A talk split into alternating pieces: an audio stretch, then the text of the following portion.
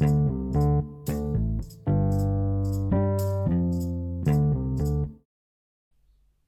and welcome to the podcast Sport and Life.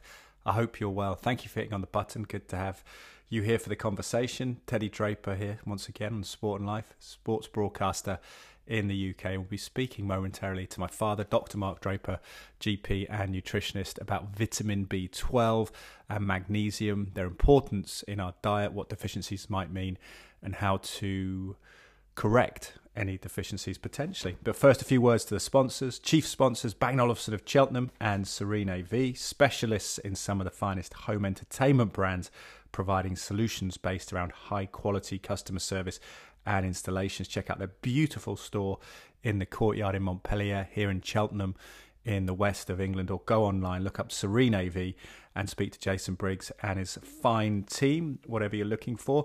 Remember, if you're looking to optimize your immunity, we have an association with Cytoplan, food based supplement company, house not far from here in the west of England, but we can offer a discount. We've been taking those supplements for 20 plus years under the stewardship of my father, Dr. Mark Draper. And if you go into cytoplan.co.uk, onto cytoplan.co.uk at checkout, discount code DRAPER10R. My last name D R A P E R, all capital letters, the numerals 10 and the capital letter R. Also, reminding you that we're uh, very pleased to announce Sport and Life has partnered with Herring Shoes, English family run shoemaking business, which Richard Herring began in 1966. They specialise in handmade classic shoes, Oxfords and brogues. I've got a fantastic pair of brogues myself, very comfortable but very great stylistically as well. Look great. Herring got a fantastic family heritage in England. They do distribute worldwide though, and have kindly offered listeners of the podcast to you a 10% discount at herringshoes.co.uk. Discount code is TED10, T E D 10 and works on all full price shoes over £20. And also don't remember don't forget even in the show notes a link to free mentoring sessions with Anthony Asprey of the Whole Man Academy if you're feeling stuck or not exactly where you want to be in life. Who isn't, hey? But that's uh, that's the link there. But let's get on to the podcast now with my old man, Dr. Mark Draper, talking magnesium in due course, but first vitamin B12. Here he is.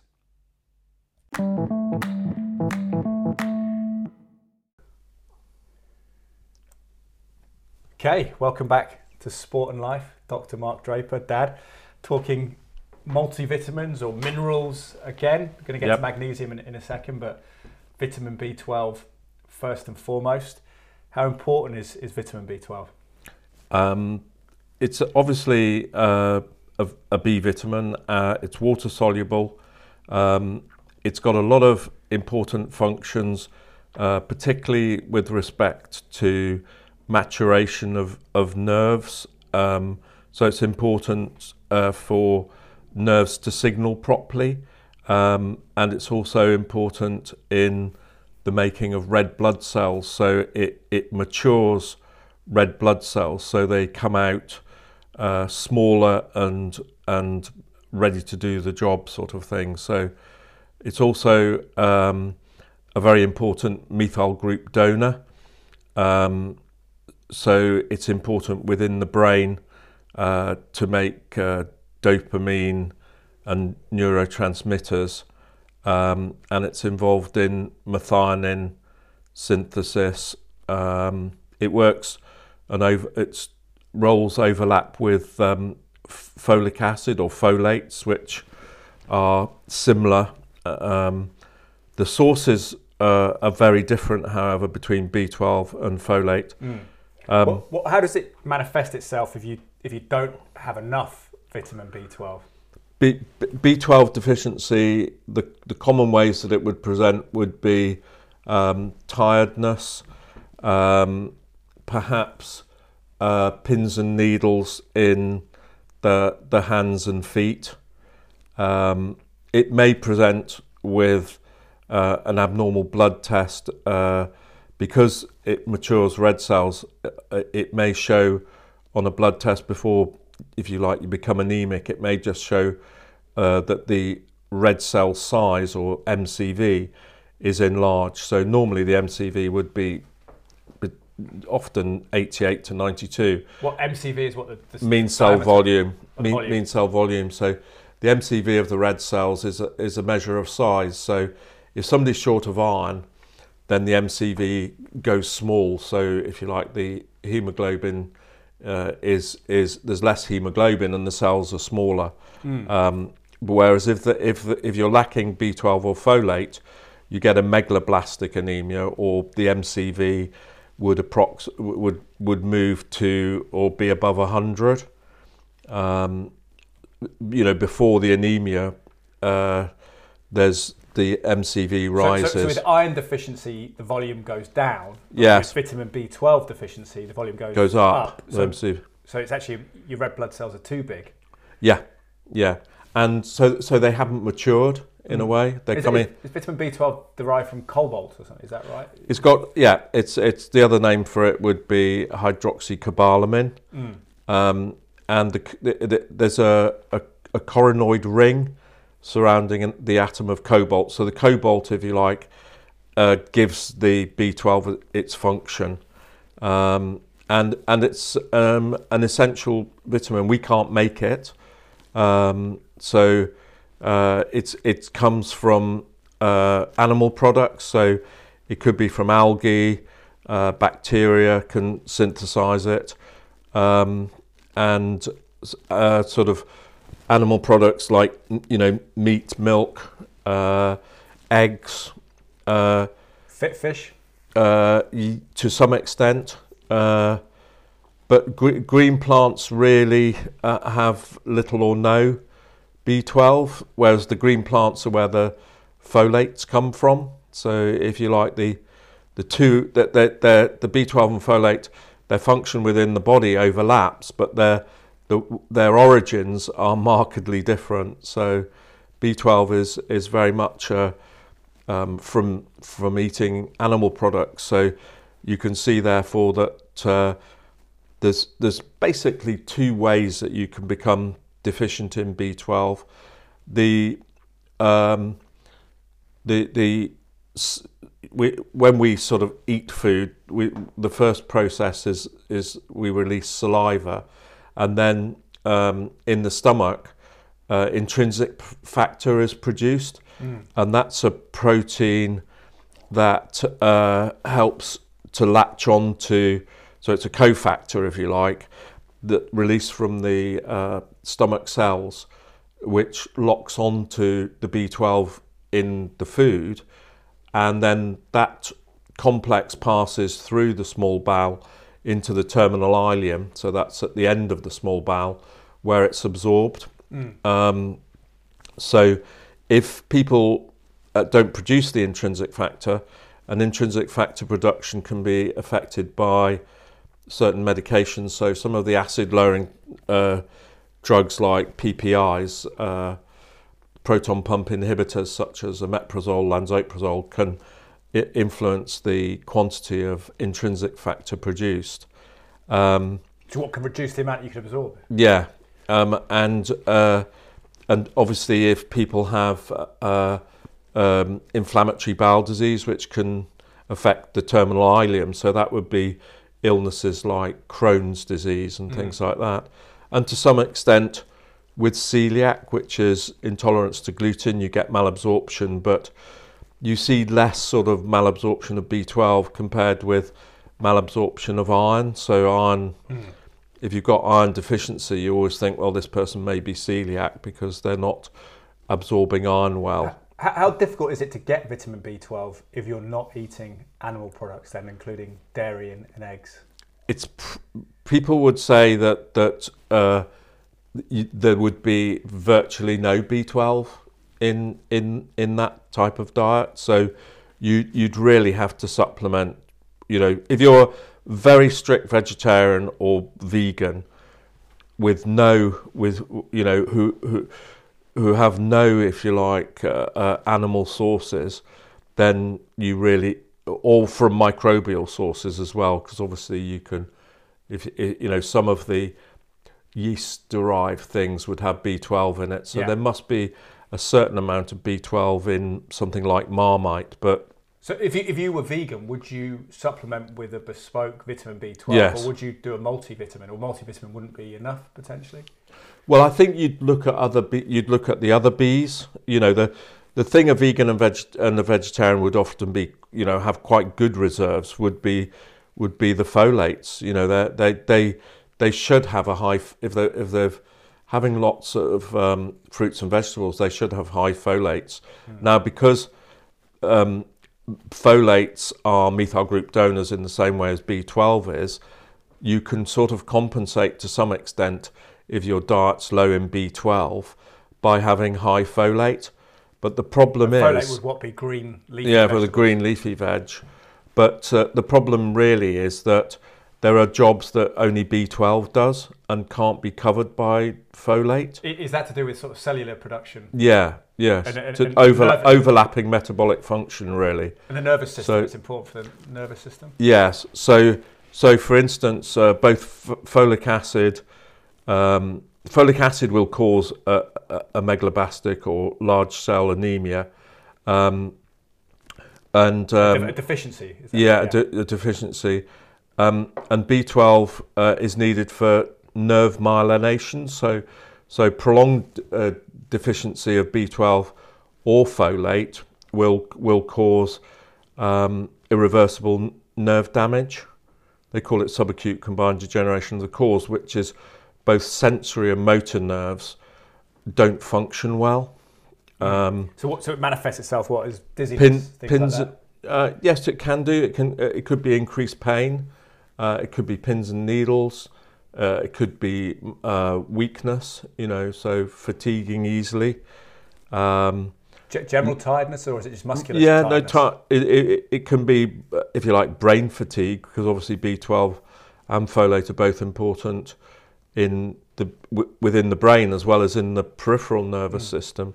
So, for instance, you, if somebody was was suffering uh, some sort of cognitive decline, um, you know, uh, an elderly person in particular, then then you would you would automatically look at B12 folate. You'd look at iron as well because mm. iron is important for memory and concentration, particularly short-term memory.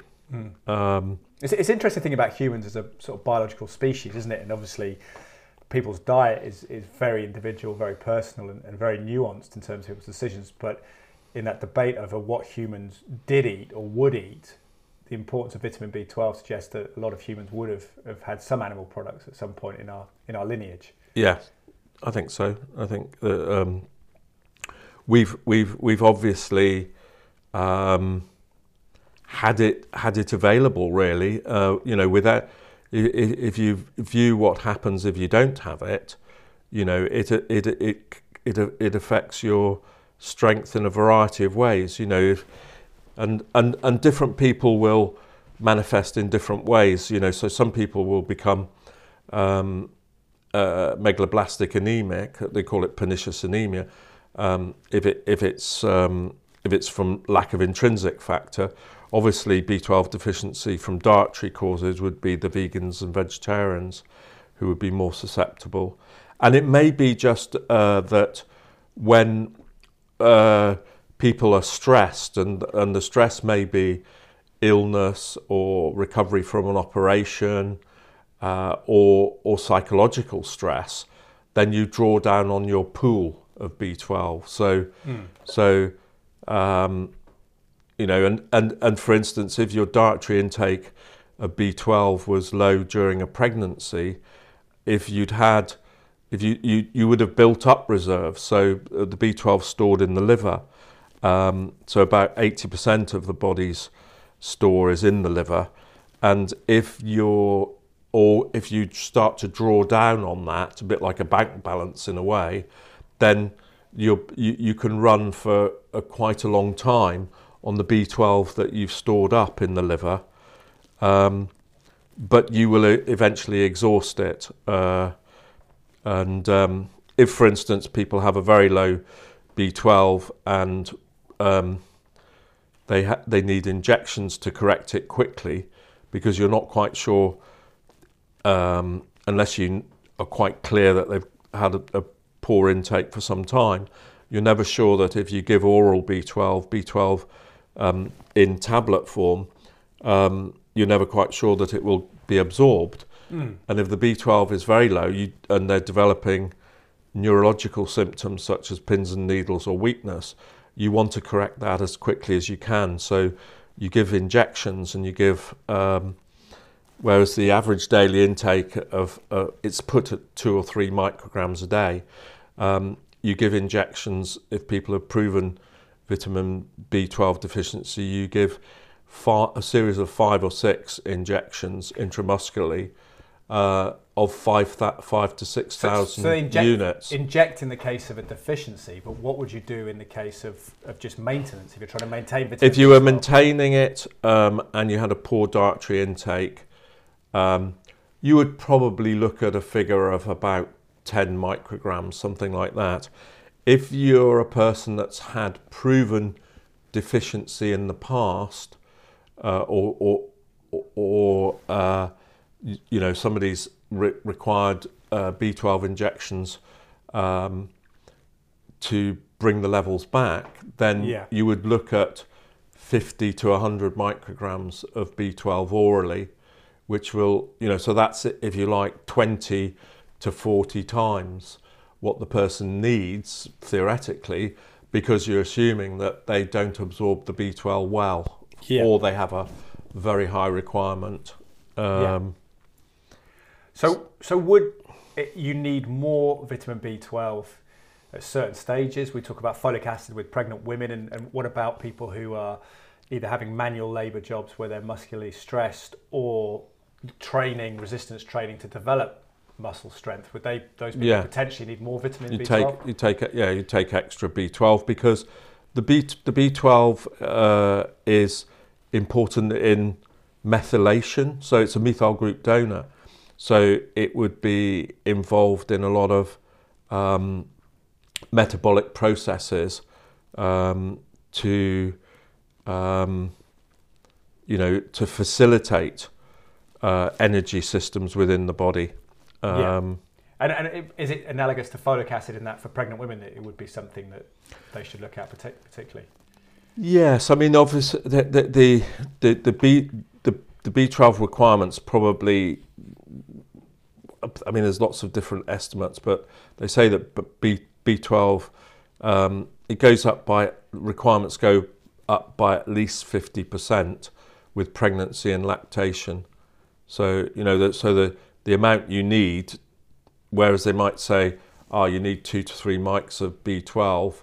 Um, if you're not pregnant, you might need four or five. Yeah. If you're if you're pregnant or lactating, um, and because you've if you if you if you've built up your B12, you could get through one pregnancy, but if you had a second pregnancy very close together, you may become B12 deficient in that second pregnancy mm. because and, your liver may carry a few thousand micrograms of B12. So, so, what we're saying about the sources of vitamin B12 in the diet, should people who are following a vegan diet, no animal products, should they assume that they're B12 deficient? Should they seek out the doc- yeah. doctor's analysis of that, or should they just take supplementation on their own account? I, I, I think uh, uh you definitely supplement with B12 and probably other B vitamins if you uh, if if you were a strict vegetarian or vegan. You say strict vegetarian. If you were a vegetarian who ate, who drank milk,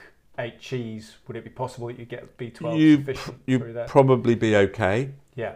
With that. Um, and pescatarian, you said fish isn't a big source of it. Or not a big like clams, maybe, or not. A, no? I don't think so. No, I mean I.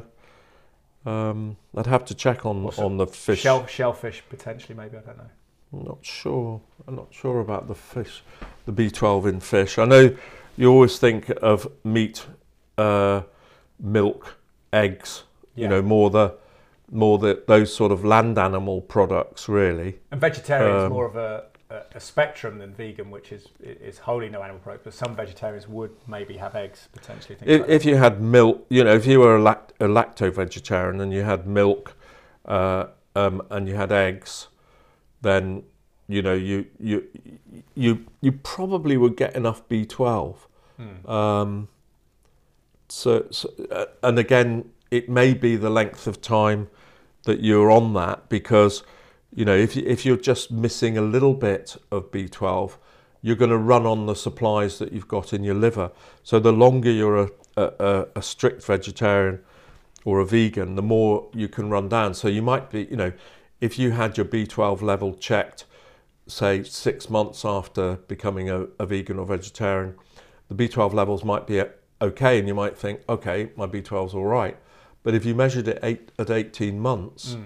it could well be very low. So it's stored cellularly for quite it's a period of time. For, yeah. So so if if we, for instance, if we give a series of B12 injections for somebody that's proven deficient, we would check the B12 at six months and it's often adequate. Mm. So for, someone who wants to do a vegan week or something, they shouldn't necessarily worry about wouldn't matter. of that. No, no, wouldn't matter. No, because you can probably carry for at least six months and probably a year mm. if you've had if you've had a good intake and good absorption of B12. Um, I think the other thing is that B12 seems to be very linked to stress of illness or, or mental stress. So if people are, are, are going through a, a prolonged period of stress, it's not just about keeping your B12 within the normal range. Yeah. People would say that you want your B12 to give you an idea. A deficiency for injections would be, say, a figure of 145. Yeah. Um, adequacy would be 180 plus, but it could be up to 1,000. Um, and most people would say, for, if you like, general well being, you want to run your B12 around 350, 400. So, you know, if you had a blood test and the blood test said, well, it was normal, uh, but it was 182, which would be classified as what normal. What, what, metric is that 182? What? Um, that would be millimoles. It, it, would be micrograms per liter. Okay.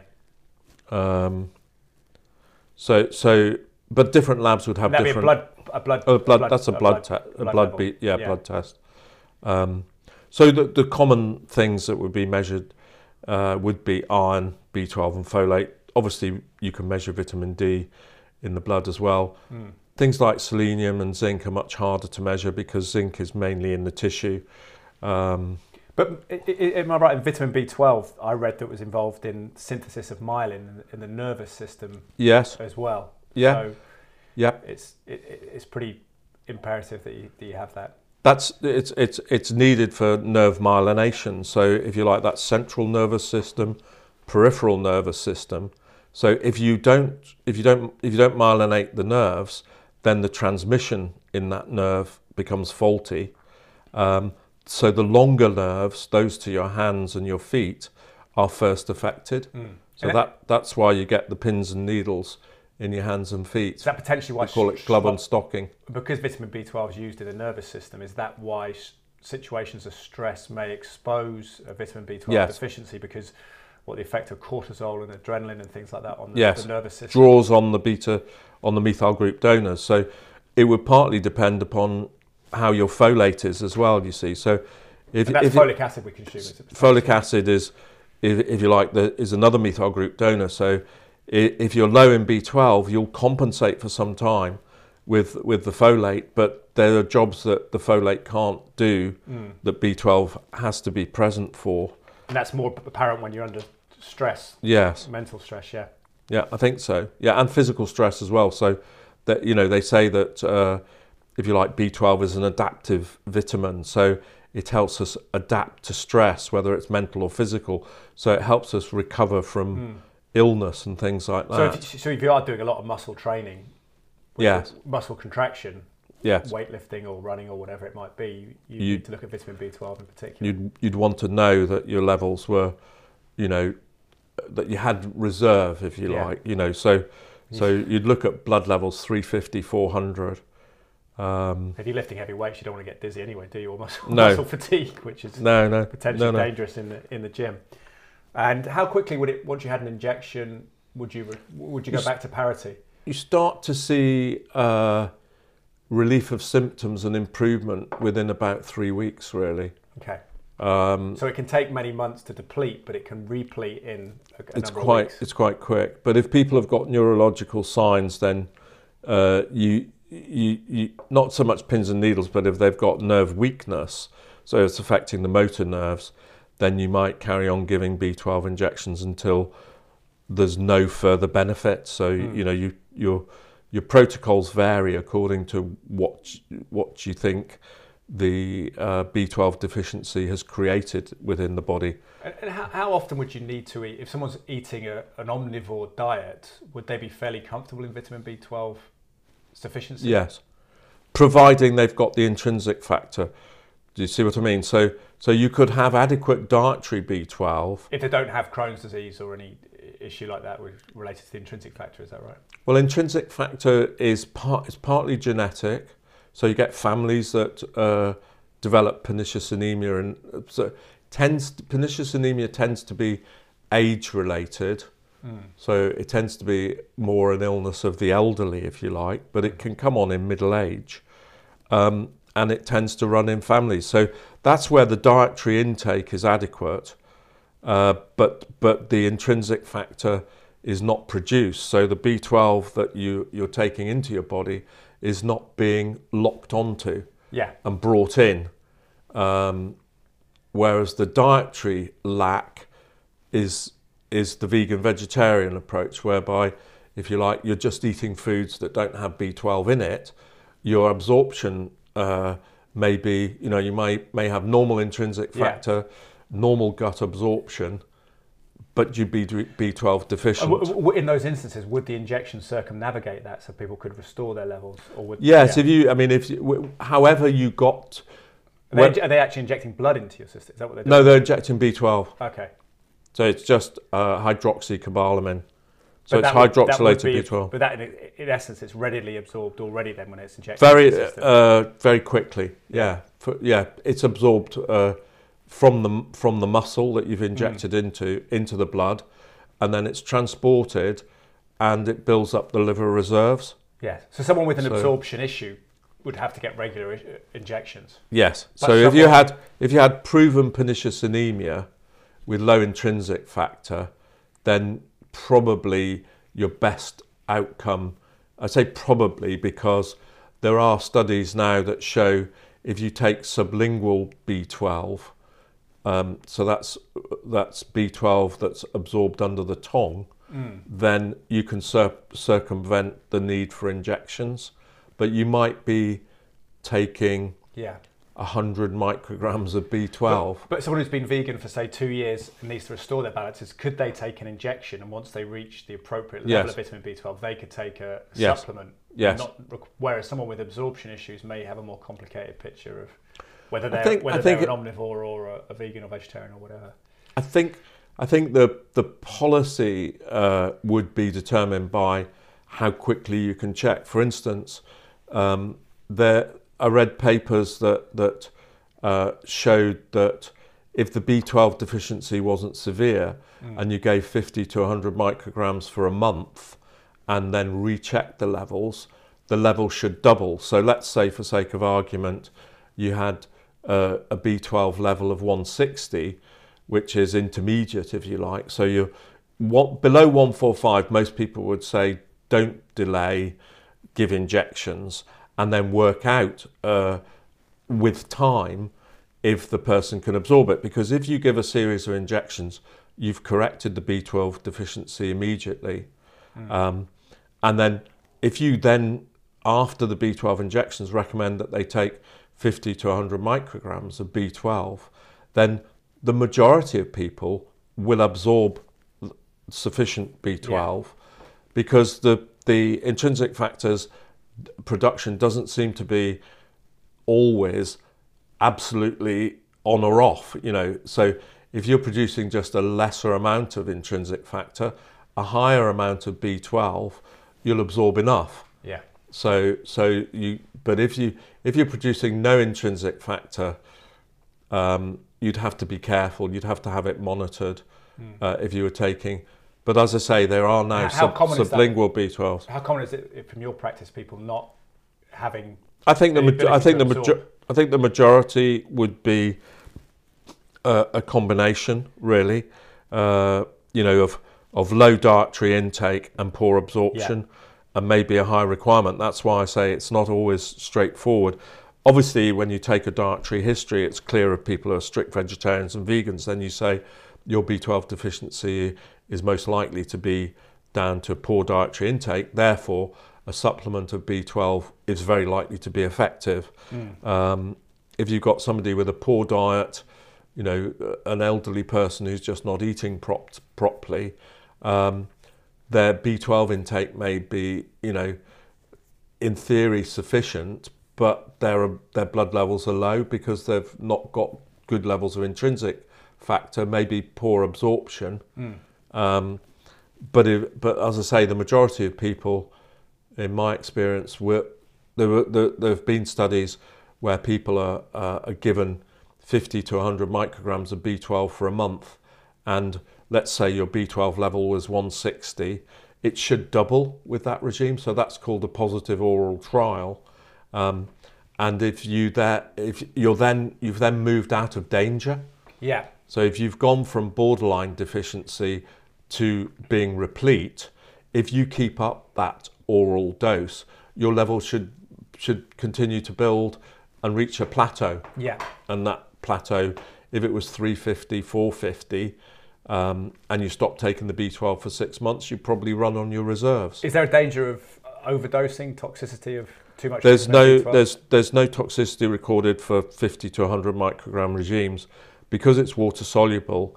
Um, it just gets uh, passed out in the urine. So, you know, any surplus B12 that your body doesn't require to build up its reserves, Yeah. you just get rid of. What, what about, um, let's move on to, to we're going to try and include magnesium in this. And I, I, interesting that magnesium, which I guess is just a, a smaller version of the stuff we used to burn in chemistry and illuminate the room with, with bright light, but muscle and nerve function. So it's analogous in a, in a, in a way to vitamin B12, but very different sources Yeah, I mean, or complementary. I don't know whether it's. Well, it, it it's it, it the quantities are totally different. So uh, magnesium is uh, um, is not really considered to be a trace element um, because it it's it comes in food sources that are rich in calcium. So in nature, it tends to be in most things. Yeah. So so it calcium's particularly you know high in green leafy vegetables. So then you'd have your folates,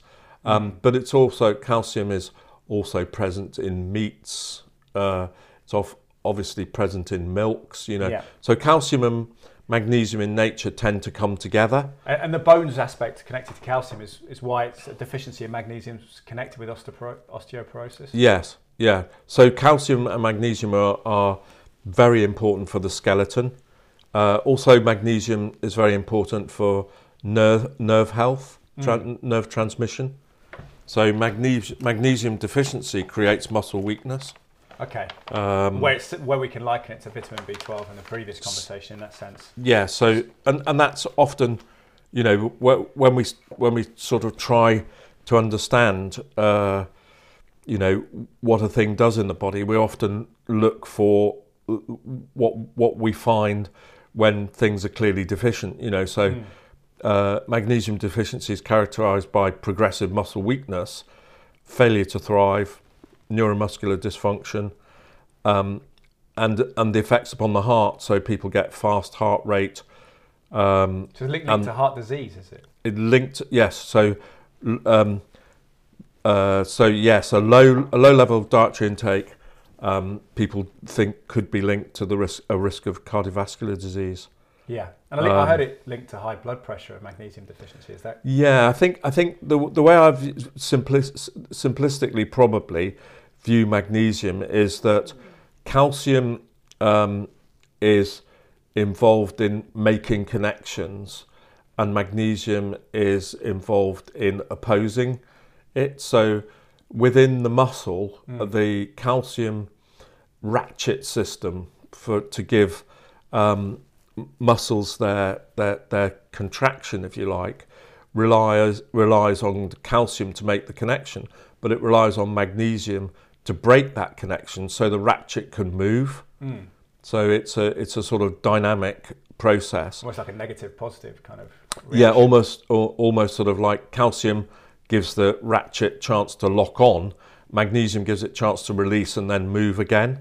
Yeah. So that's how the muscle progressively tightens. Um, it's it's also magnesium is very important for mitochondria. So it's involved in ATP therefore energy production. That, that's the fast twitch energy, adenosine Yeah. triphosphate, which is sort Yeah. Anything up to, well, to really fit people, 30 seconds Yes, output of Yes. sprinting or, or weightlifting. yeah. So ATP is is uh, enzyme systems in the mitochondria. It's very interesting that um, there was uh, research done in um, probably I'm trying to think back. It would probably have been the 1980s, going into the 90s, um, on people with um, uh, chronic fatigue, and they, they they they did tests on red cell magnesium, and they found that the red cell magnesium was low in these people, and people advocated therefore that it may be magnesium deficiency that was contributing. But then I think after people tried magnesium injections and found that it didn't restore the energy systems, people realized it was effect of, not cause of. What I mean by that is the magnesium is found in close proximity with mitochondria. And uh, so the red cell magnesium was low because of a reduction in mitochondria. So I, I read a, a Why, why, why the mitochondria reduced? because of the process of of uh, uh, the, the, the if you like the illness process Oh, okay. Yeah. depleted mitochondria. So I read a paper in I think it was Nature where they uh, biopsied the muscle of people with chronic fatigue and they found a 40 to 60 percent reduction in mitochondria. Yeah. Um, and so, if you reduce your mitochondria by that, then your energy production within the muscle will be less. So, you'll have muscle weakness and also easy fatigue. Um, so, I think most people then, um, initially, therefore, when the studies were saying the red cell magnesium is low, people thought, well, maybe this is magnesium deficiency. Give magnesium, magnesium injections. Uh, but the magnesium injections uh, the majority of people I saw who'd had them, it made no difference. And then people started to say, ah, well, that's because the magnesium is in close association with the mitochondria. If you reduce the number of mitochondria in the cell, you're going to reduce the intracellular magnesium. So you can't improve So- mitochondria through magnesium. So you give magnesium injections, you correct you, you you've corrected any deficiency, but deficiency wasn't the problem No. the the magnesium was low in in in the cell because the mitochondria had been reduced in number. I, I, I wrote it down that it was linked to type 2 diabetes as well, a magnesium deficiency. Is, is that correct or something you've heard, or is, is that something that I've not I've read not from an unreliable source? um, well it uh, I, I think it may be that that that cause may be to do with um, how magne- um, low levels of magnesium induced by starvation, malabsorption, acute pancreatitis, alcoholism, To pancreatitis, maybe. or, or p- prolonged diarrhea and vomiting is also associated with hypocalcemia. But, but yeah, so an acute people who have chronic pan- pancreatitis are more likely to develop diabetes. So they're not so it producing may, ins- insulin as well. Yeah. Yeah. yeah. Yeah. so it may be a, a, a, a primary uh, pancreatic dysfunction. So, so what's interesting here when we talked about vitamin B12 and the sources being animal products in terms of dietary, it's very different with magnesium, isn't it? It's Yeah, it's plants. but it's meats as well. You know, it's Oh, it's okay. uh, it's like calcium and magnesium is the is is the skeletal uh, necessity for animals and plants. Yeah. So, so I, I'd written down dark green vegetables, Yeah. seeds, whole greens, and also what always comes online is fortified cereal. I don't know, is fortified cereal, breakfast cereal, is that a good source of vitamin B12 and, and magnesium? Fortified cereals can be uh, uh, uh, fortified often with iron, folic acid, and B vitamins. Yeah.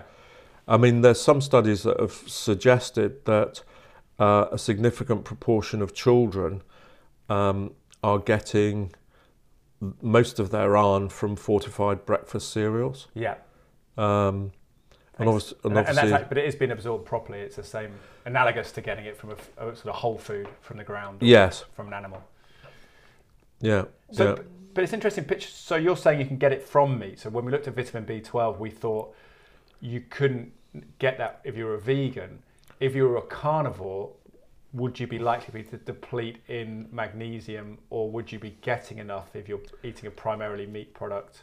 No, you, I think diet? I think if you had a, it, it, it, I think I think you would you would get enough calcium and magnesium if if you were eating predominantly a carnivorous diet. Do you know what I mean? You, you'd if you look at the, the you know the animal carnivores, they get enough calcium and magnesium. But what would be the concerns Um, on, a, on a carnivore diet? Would it be lack of fiber, lack of in- Yeah, it would be- intestinal health? Yes, it would be it, it, it would be lack of of prebiotic sugars uh, to feed the beneficial bowel bacteria and things like that. Really.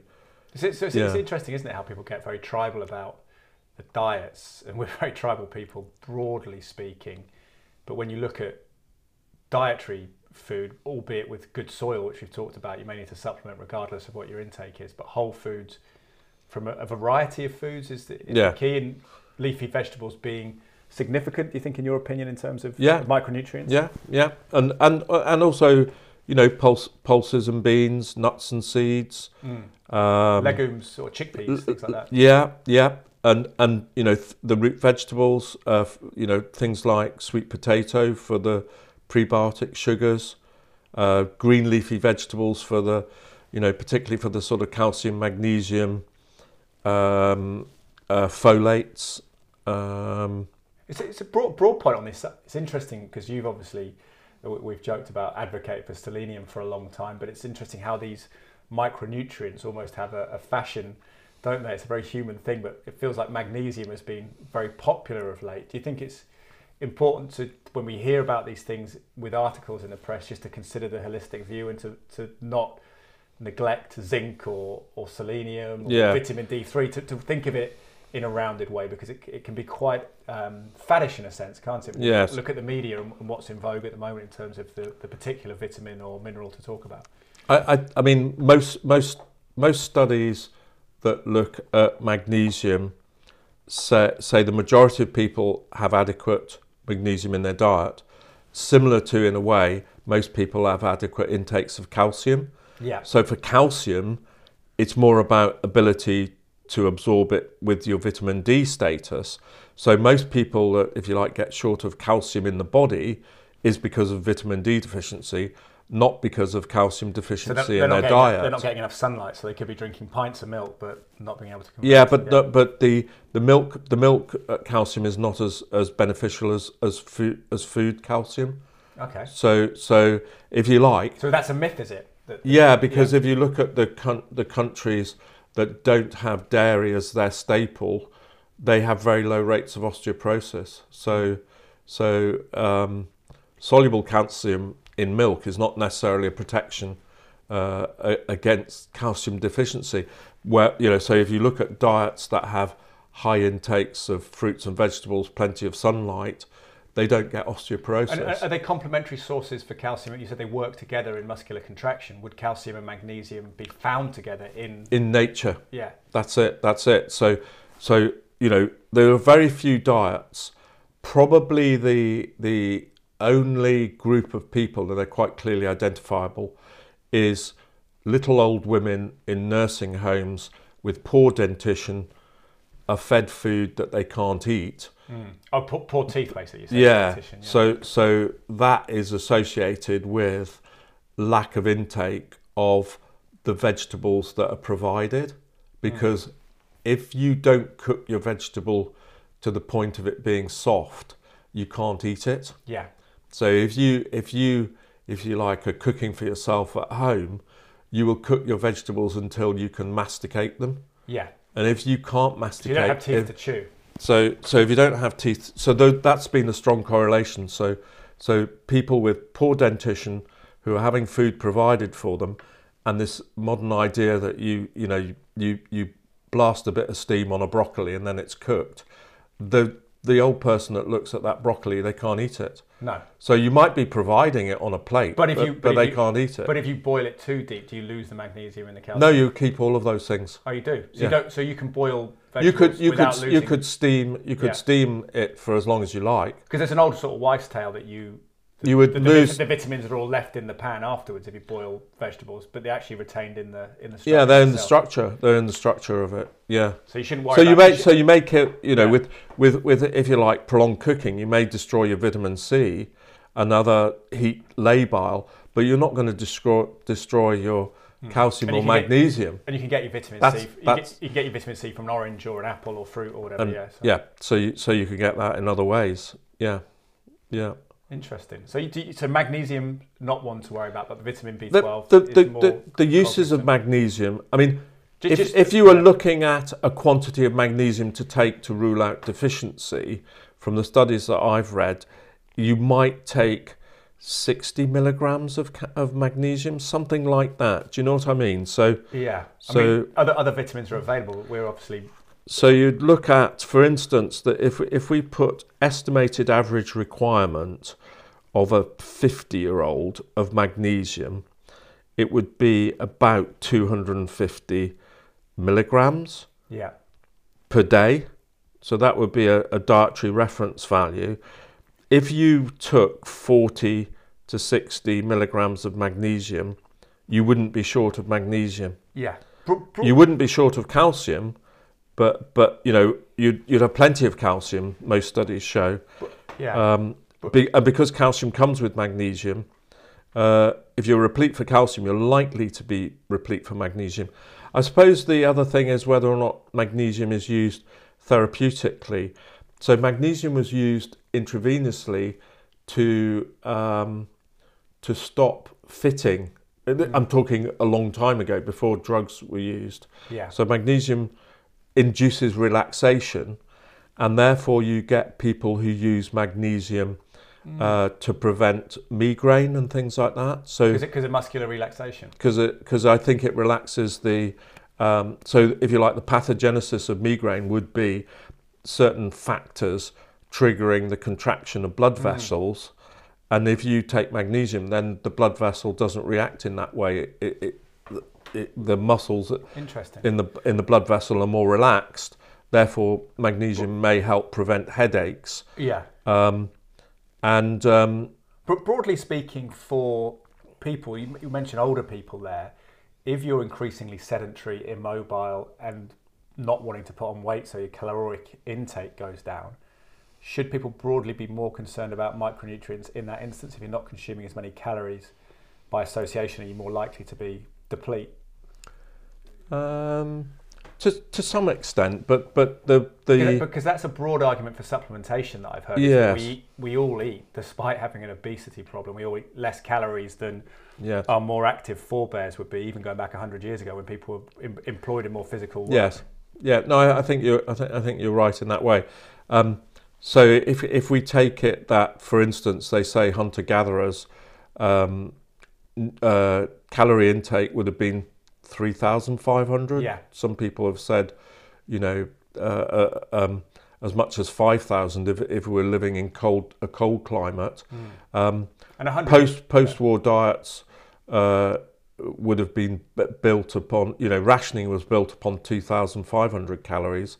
Um, the modern uh, way of living that people require 16 to 1,800 calories. And this is an adult man. This is adult man, um, and um, so when people say you know people are getting fatter because they're eating more, they're not eating more, they're eating less, but they're mismatching more. Yeah.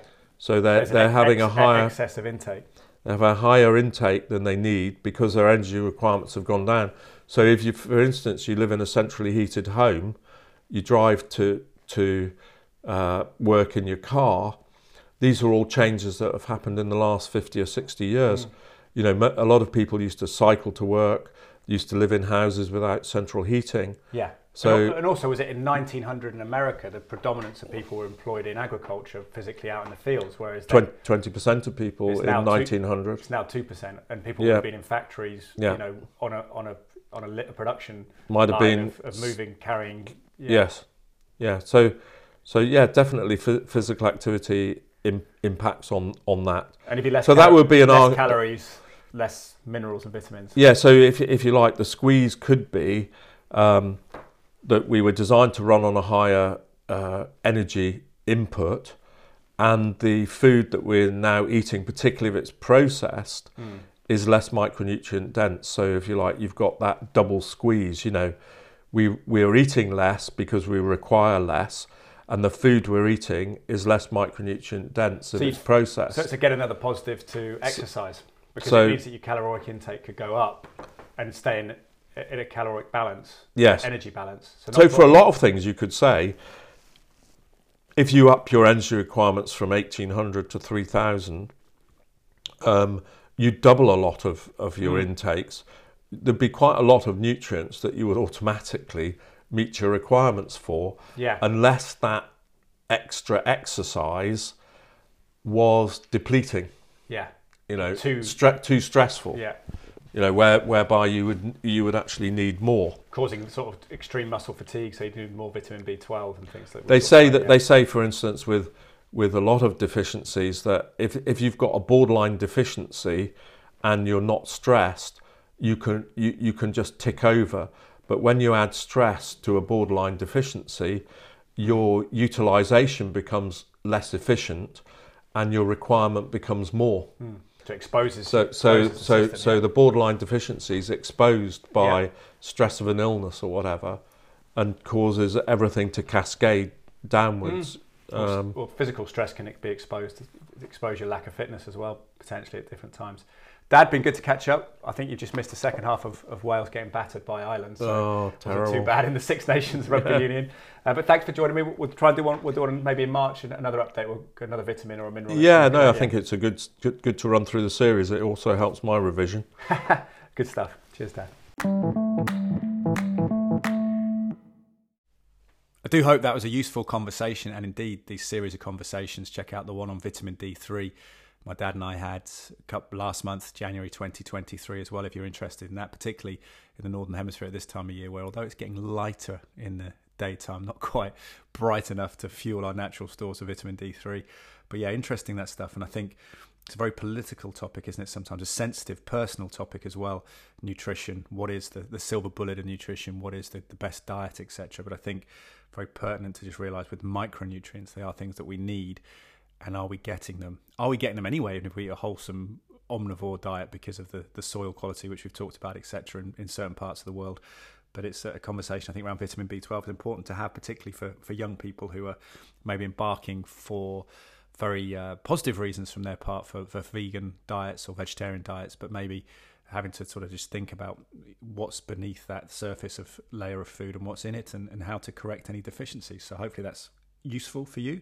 Vitamin B12 and, and, magnesium checked off there. Please get in touch. Hello at drapermedia.co.uk if you have any thoughts, want to add to the conversation as well, or rate the podcast, write comments underneath there on iTunes, Spotify, wherever you are listening. Appreciate you being here. Appreciate the sponsors, Bang Olufsen of Cheltenham and Serene AV. Jason and his team, thank you. Check out their store in the Montpellier uh, courtyard in Cheltenham and also online through Serene AV. Uh, remember to, uh, if you're looking to optimize your immunity, maybe think about vitamin B12 supplements, whatever it might be.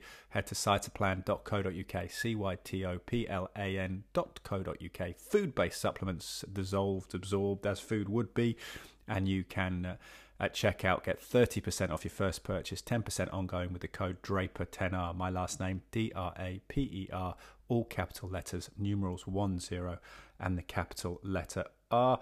Remember Sport and Life's partnership with Herring Shoes as well. Brilliant, fantastic shoes. My father in law has had a couple of pairs for more than 30 years now. Says they're the best shoes he's ever owned. You can get 10% off at herringshoes.co.uk.